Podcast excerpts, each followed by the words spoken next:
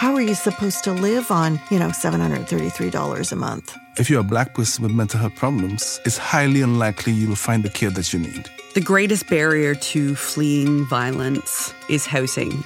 Their rights just aren't as protected. Who owns this problem? Whose problem is it? Welcome to Storied Lives, a podcast that looks at the lived realities of poverty through an intersectional lens. This is a collaboration between the Guelph and Wellington Task Force for Poverty Elimination and the University of Guelph's Community Engaged Scholarship Institute and Live Work Well Research Center. We invited people living with poverty to share their stories with us. During a series of focus groups, participants revealed how multiple, overlapping, and compounding oppressions shape their experiences in unique ways. Using their testimonies, we created four composite stories fictional narratives based on true accounts. Every scenario in these stories happened or was informed by themes that emerged in the focus groups. Only a few torn corners of my tarp are left, flickering in the wind. Everything is gone. Finally, a dream job calls about my resume, but it doesn't matter. I can't miss work for an interview.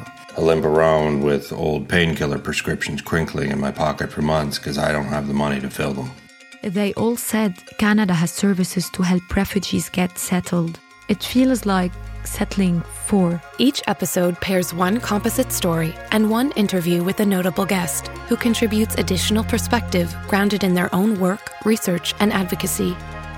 What does right to housing look like? It isn't just about having a roof over your head. It's just becoming increasingly difficult for a newcomer or an immigrant to build a stable, safe, dignified life here in Canada. We have to address racial stereotypes, racial assumptions as a real barrier to the provision of quality care. It is a social safety net, but it's not a net that actually catches you, it's one that entangles you.